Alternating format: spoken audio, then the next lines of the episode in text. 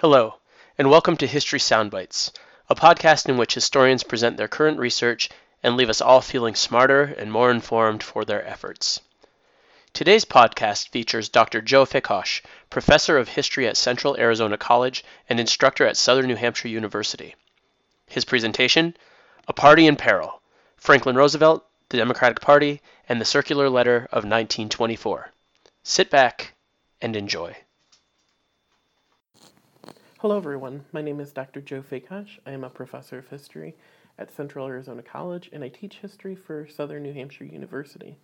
I'm going to discuss today my dissertation that I wrote a year ago about Franklin Roosevelt, the Democratic Party, and the Circular Letter of 1924. When I first started the doctoral program at Bowling Green State University in Bowling Green, Ohio, I really didn't have in my mind set a project I knew that I was interested in politics in the 20th century. I'd written my master's thesis on James Cox and his Western campaign in 1920, where he faithfully tried to visit every state. He did not go to the South, but he did make it out west, the first presidential candidate to do so. And, you know, in a fateful trip, trying to unseat the frontrunner, Warren Harding and uh, both candidates were from the state of Ohio, so there was a lot of local resources that I was able to call from. I thought when writing my dissertation that I would compare James Cox's uh, unsuccessful campaign in 1920 against Harry Truman's very successful campaign uh, 28 years later, in 1948, where he had a come from behind victory over Thomas Dewey when starting to accumulate some of the resources I wanted to use for my dissertation, I, of course, wanted to research pretty ex- extensively the Democratic Party during the 1920s and early 1930s. I found mentions of what was known as a circular letter, which is a letter that is sent out with the expectation that the reply would then be sent back to that original sender. And Franklin Roosevelt used these documents in 1924 to send out and solicit uh, the opinions of Democrats both at the top of the party and uh, the lay people, the voters, and to get some, some great feedback about where the party was at this kind of crucial moment. It is my opinion that looking at the circular letter in 1924, we get a good sense of both where the Democratic Party was from people both large and small, and we get a good sense of the maturation of Franklin Roosevelt at a kind of fateful time as he's starting to find his political bearings and really develop an ideology for himself that, of course, would be instrumental in understanding his political ideology as president and some of the guiding principles that he would then have. The circular letter is all located at Hyde Park, New York uh, with the Franklin Roosevelt Library, and I was able to get my hands on those documents through different grants. Once there, I was able to start putting together what would eventually become my dissertation, and so I'll walk you through, you know, some of the major parts of it. It's important to kind of back up and get a sense of where both the Democratic Party and Franklin Roosevelt were in 1924. I'll start first with the Democratic Party. In 1924, the Democratic Party was at one of its lowest points. Certainly in the 19 teens, we'd had the presidency of Woodrow Wilson. It's important to remember that Woodrow Wilson won his first election only because of a split in the Republican Party between the incumbent William Howard Taft and the insurgent former president Theodore Roosevelt, who ran as a bull moose or progressive. When he came up for reelection in 1916, Woodrow Wilson eked out a very small victory over uh, the Associate Justice Charles Evans Hughes. So his political mandate was really not much to speak of. Once the war ended in 1918, Woodrow Wilson spent his political capital and his physical health on a faded effort to try to secure America's entry into his pet project, the League of Nations, which he sincerely believed would stave off any kind of future war. The Republicans in Congress, of course, were opposed to Article 10, which was going to make explicit American entry whenever any member nation uh, went up against another one. That, of course, was very scary to a lot of Americans who, up until World War One, had considered themselves to be a neutral country, one that kind of prided itself on staying out of other people's and certainly uh, some of the European nations' uh, interests. So Woodrow Wilson's efforts certainly did not bode well for uh, either his own health. He suffered a stroke in 1918 uh, that he never really recovered from, and the party was kind of left in shambles thereafter. James Cox wins the nomination in 1920 really only because of the split nature of that political convention.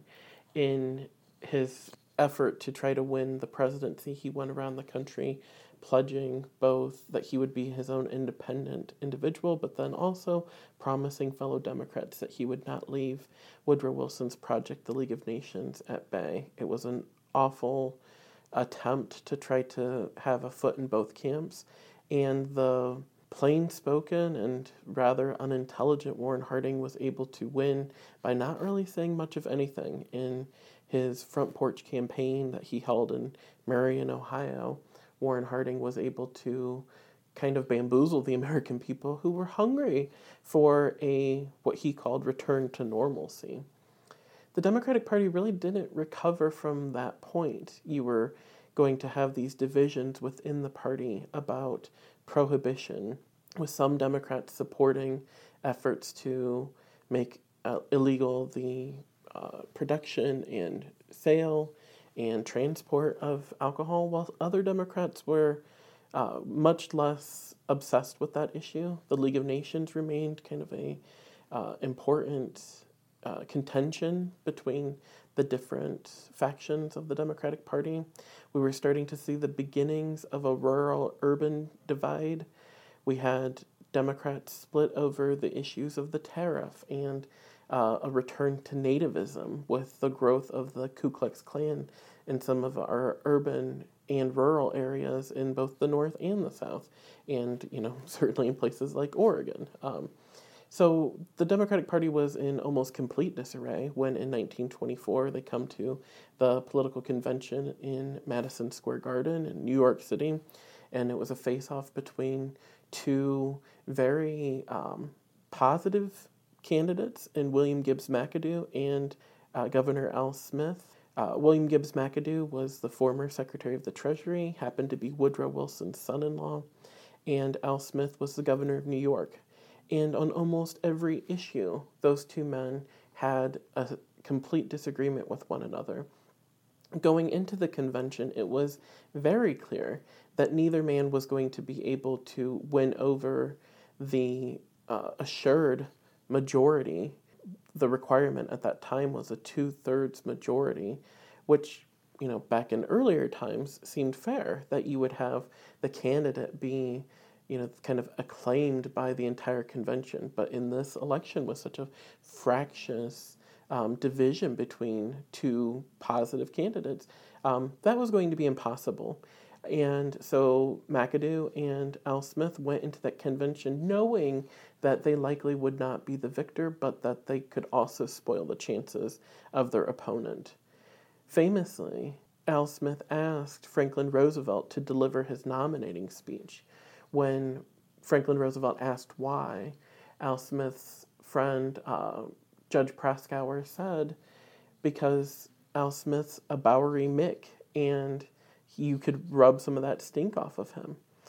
Meaning that the patrician nature of the Roosevelt family, which Franklin Roosevelt, of course, was the fifth cousin of now former president and recently deceased Theodore Roosevelt, that though they were the same state and had come up in the Democratic ranks together, there was a very marked difference between Al Smith and Franklin Roosevelt. To get his assent and the friendly recommendation of Franklin Roosevelt meant a lot to the candidacy of Al Smith. For Franklin Roosevelt, of course, this was going to be a return to the political arena after he had had a devastating physical illness. Franklin Roosevelt, it's important to know, was a, an only child in upstate New York along the Hudson River. His parents were um, separated in age by almost 30 years. And so Franklin Roosevelt was um, an only child, kind of kept away from other children. That's important to note that when he goes to both an all boys school and eventually to college, he was a sickly man. He had several uh, bouts with illnesses that he uh, would suffer from, both in his rise as a politician and when he served as assistant secretary of the navy during world war one. And these give us insight into just how vulnerable he was to contagion. In 1920 he was asked to be the vice presidential candidate uh, by the democratic convention and much of that was based on the fact that he was Theodore Roosevelt's fifth cousin. He had married Theodore's niece, uh, Eleanor, and so nominating a Roosevelt certainly was meant to confuse some voters to think that you know he was Teddy's nephew or brother or some other closer relation and not the fifth uh, cousin. They were from two different political parties. It's important to note. The candidacy, of course, like I had mentioned before, for L for uh, James Cox was unsuccessful, and so Franklin Roosevelt uh, did suffer the defeat of losing the vice presidency in 1920, but none of that was then laid at the feet of, of Franklin Roosevelt. He came away looking like a rising star in the party. A year later, however, he then was exposed to a virus, and the debate over exactly how this illness got uh, infected uh, Franklin Roosevelt is you know still the source of a lot of different conjecture. But what I've read and can kind of conclude is that Franklin Roosevelt probably was infected after visiting a Boy Scout camp in the summer of 1921 when he went home to Campobello Island or on vacation to Campobello Island with his family. He suffers this paralysis where one day he's out with his family swimming, putting out a forest fire, and running around an island. And later that day, he gets the chills, he can't walk, and um, is then uh, never to regain the use of his legs, the full use of his legs. Over those next few weeks, as Franklin Roosevelt's life kind of hung in the balance, there was a lot of, you know, intense skepticism uh, about what the future of Franklin Roosevelt's political career would be. It's important to note today how difficult it is to imagine a presidential candidate who doesn't walk around and look healthy. If we think to the 2016 election and all of the uh, debate about the health of both candidates at, at their um, age. For Franklin Roosevelt, this was also kind of doubled by the nature of the illness. It was titled infantile paralysis, which just by that name makes it sound like it's a, a child's disease. Franklin Roosevelt then had his wife and his uh, assistant, Louis Howe, working behind the scenes to kind of keep his spirits up and make sure that he had something to kind of look forward to. As 1924 approached, Franklin Roosevelt had been out of the scene for quite some time uh, there was a lot of intense interest in Franklin Roosevelt's well being. He liked to maintain in a lot of his correspondence that he was close to walking again.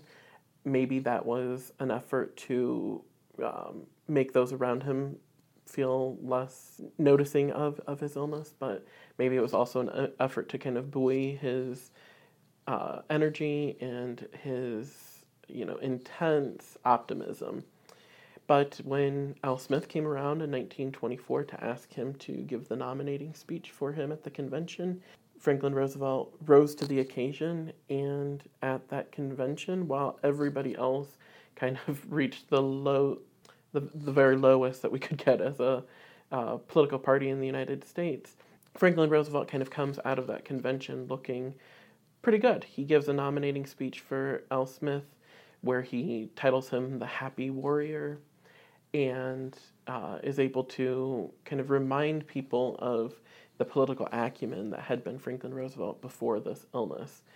At the convention, he makes the walk to the rostrum, helped by his sons. Everybody was pretty aware of what that disease had done to him, but you know, other than his frailty walking out, he looked like the healthy Roosevelt of old because of um, the crutches and his use of his arms to propel his wheelchair. Uh, his upper body was way more in shape than it had been before, so he does take on that kind of healthier patina. So he comes out of the convention looking great. The Democratic Party has never looked worse than at that moment. Um, this is a convention that it should be noted. It took 103 ballots to find a nominee. Both Al Smith and William Gibbs McAdoo given only after the other one has given up, and they can then let the nomination go to John W. Davis, uh, governor of West Virginia, who had really no chance then to win.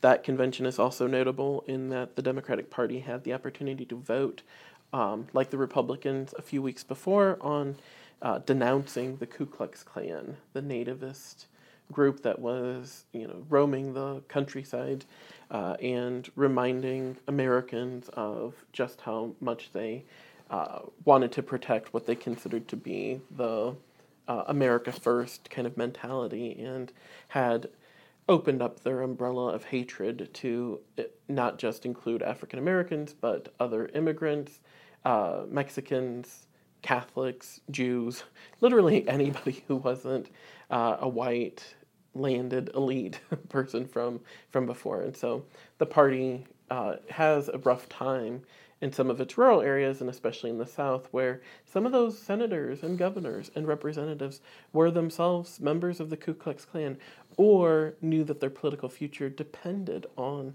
those members of the Ku Klux Klan. And so it really is a kind of shocking moment when that plank in the party platform at the 24 convention fails by one vote uh, to denounce the Ku Klux Klan. And so the Democratic Party, not just because of that, but also the intense disarray and the uh, candidacy of Robert La Follette as a progressive in that election, uh, John W. Davis will receive one of the lowest vote tallies. He receives about 29% of the popular vote and so is roundly defeated. So that brings us to the circular letter.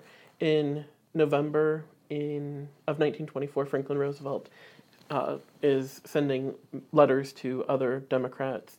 Um, namely, he does send a letter to um, one of the former secretaries and starts to outline what will eventually become this effort.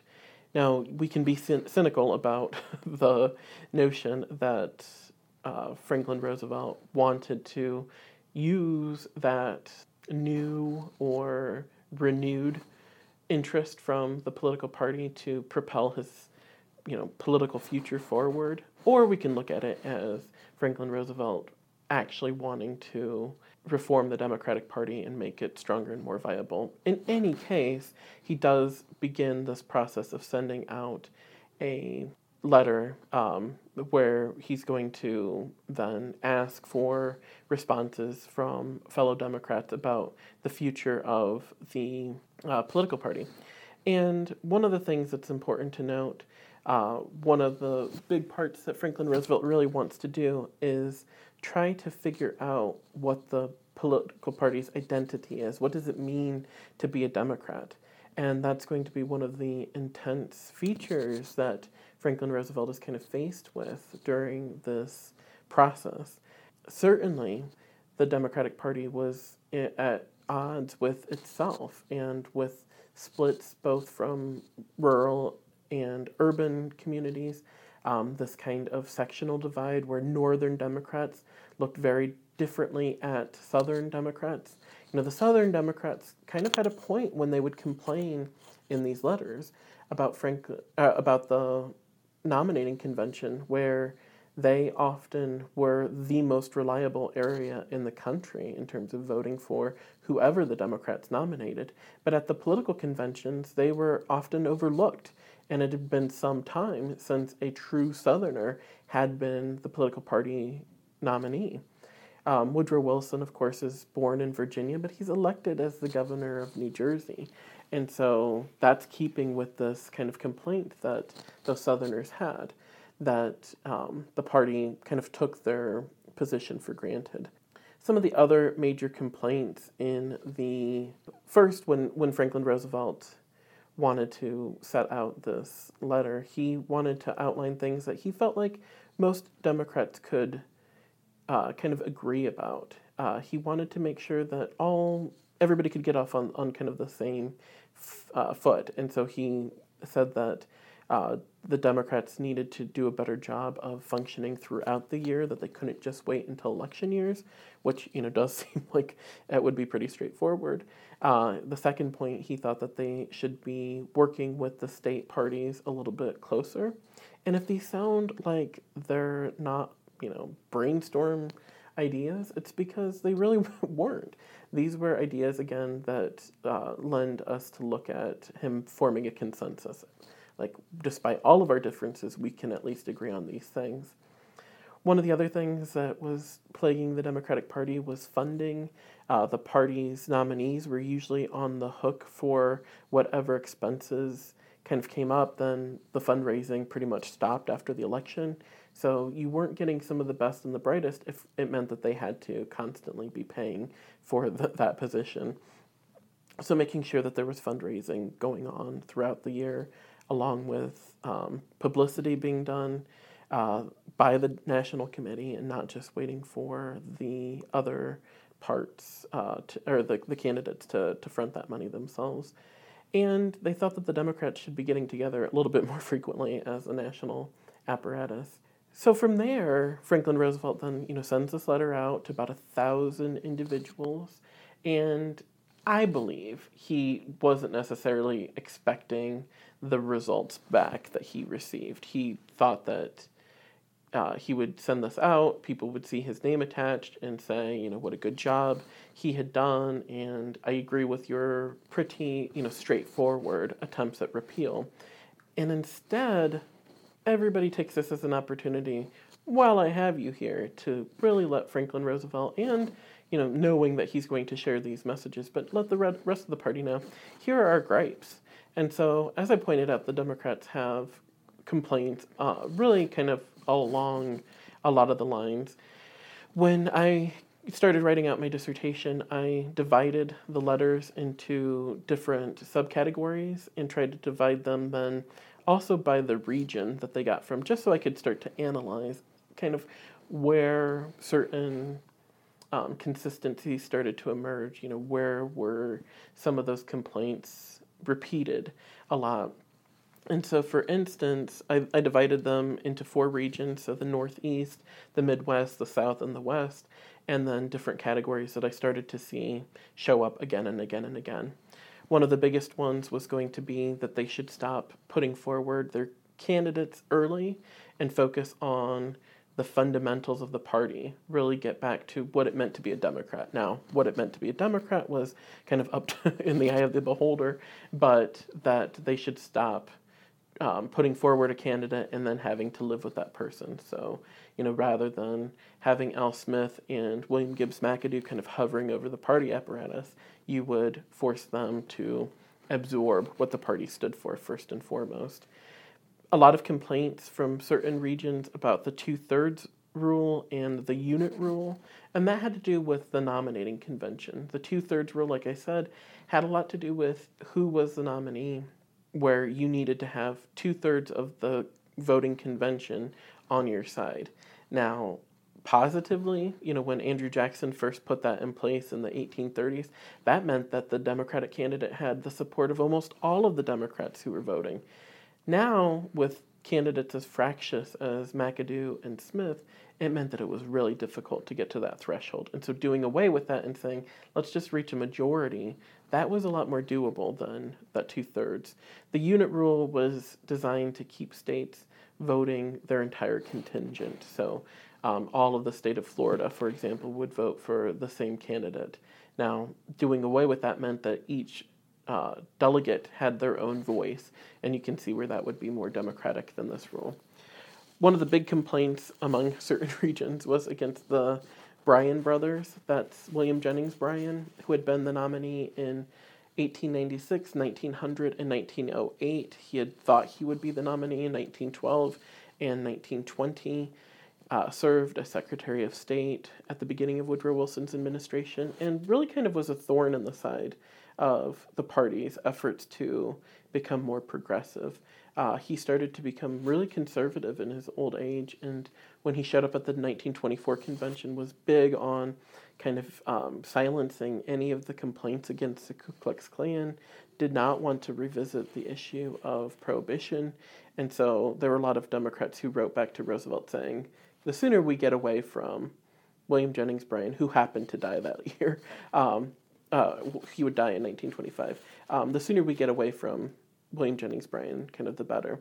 His brother, Charles Bryan, was the governor of Nebraska, and he got chosen as the vice presidential nominee in 1924. So um, he kind of gets lumped in there with his older brother, in that you know people were ready to kind of move on from the two of them. A lot of Democrats were embarrassed at what had gone down at the convention, that it took 17 days to resolve a winner that all of this fighting had been done on the radio, that people were reading it almost as kind of a tabloid fixture for those two weeks. It did not look good for the party. And so saying, you know, the Republicans have their act together, they get things done behind the scenes, and when they show up at the convention, it's all about proclaiming the positivity of that person. So let's do that. And that is going to go a long way towards the streamlined conventions that we're more familiar with today.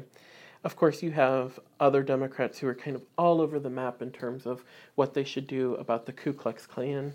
Some say, you know, kind of let it go, don't make an issue of it ever again. Others say, no, we're better than this. We should be denouncing it a lot more vociferously than what we're doing.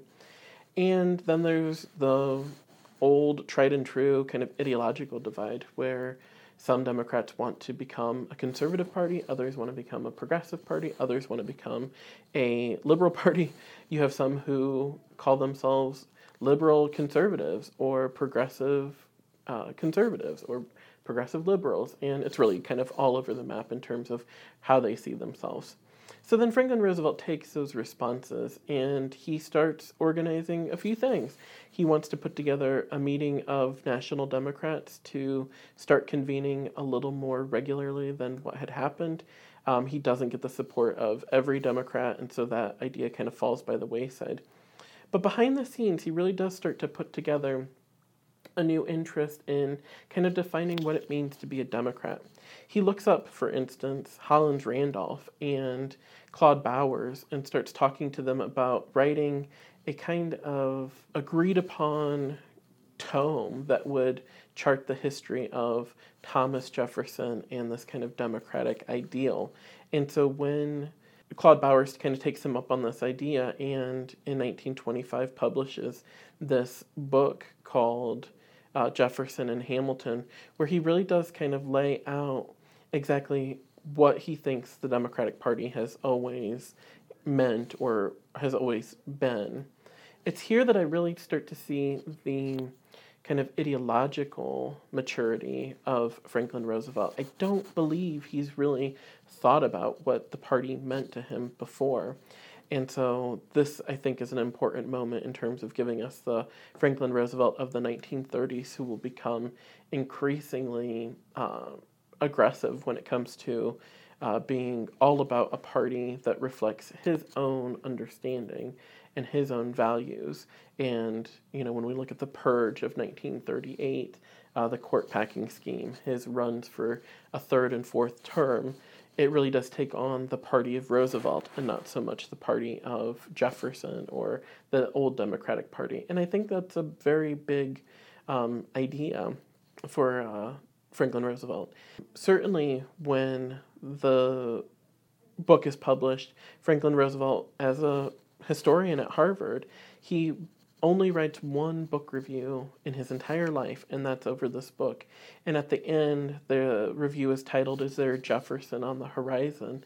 And he ends by saying um, that Hamilton's we have today, is there a Jefferson on the horizon? Is there somebody who the party can kind of galvanize behind and uh, will speak up for the kind of um, downtrodden? Laborers of this country, um, really kind of uh, linking into this farmer mentality that he believed Thomas Jefferson um, always had.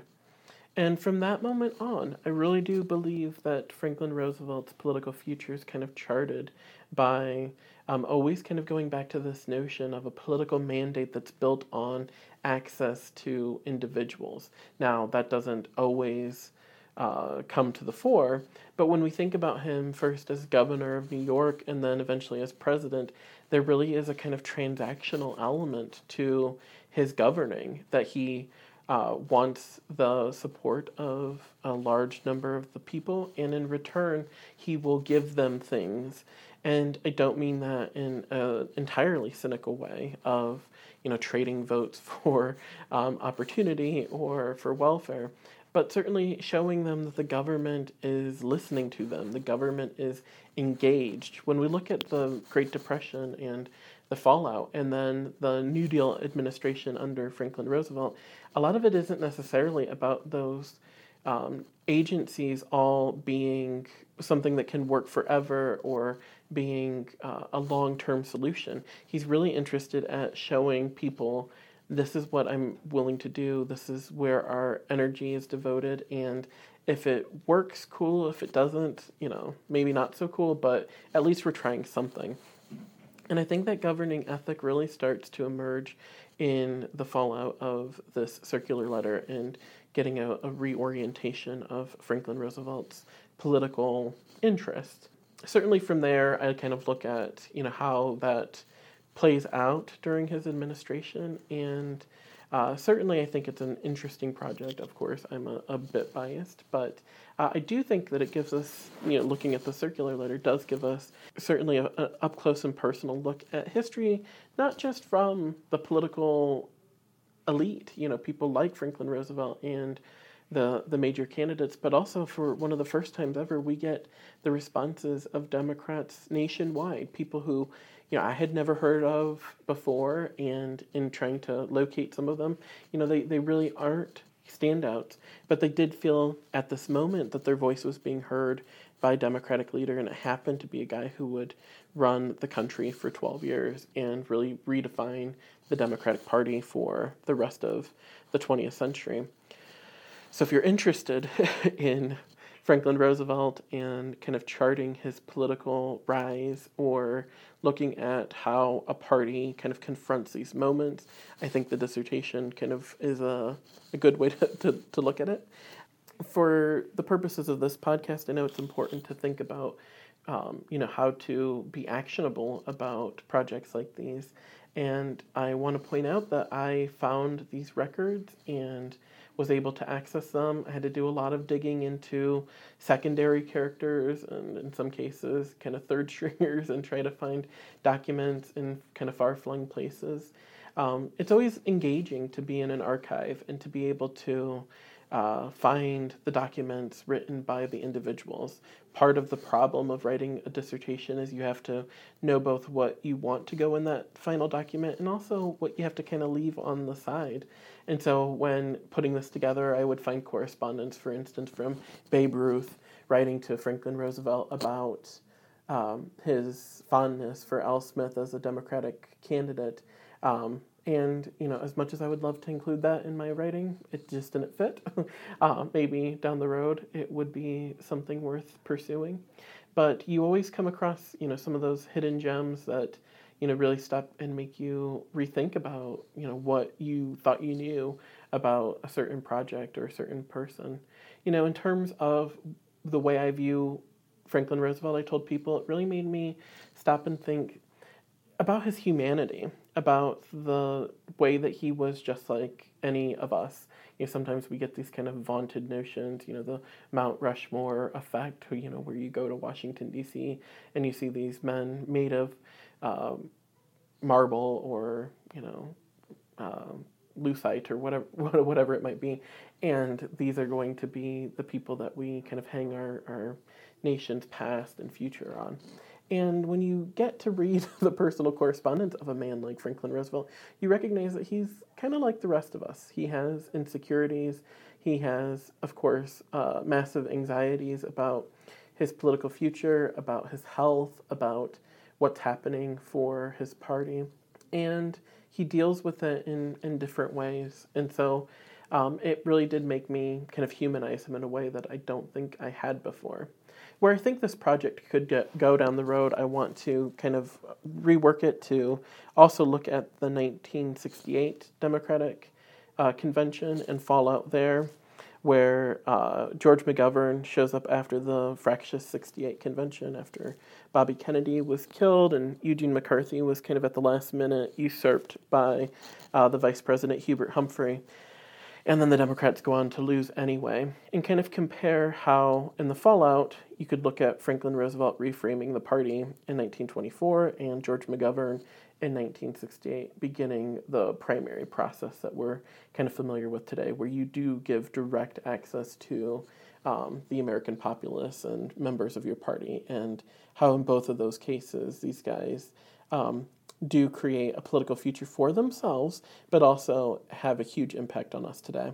I'm still looking for the modern analog for how a party recovers from a huge loss like this. And so, certainly thinking about the Democratic Party of 2017 and 2018 and how they internalize and then build upon um, some of the lessons learned by the defeat of Hillary Clinton uh, by Donald Trump, you know, that's going to be a project that I think maybe down the road I can make uh, this kind of through line between these three big defeats and in how the party kind of comes back from them.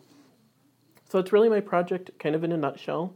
I hope you've learned something from it. Uh, the dissertation is available on OhioLink, repository for all of the dissertations and uh, theses from the Ohio universities. So if you're interested in it, it's called A Party in Peril Franklin Roosevelt, the Democratic Party, and the Circular Letter of 1924. Uh, it's been a pleasure talking to you about my project.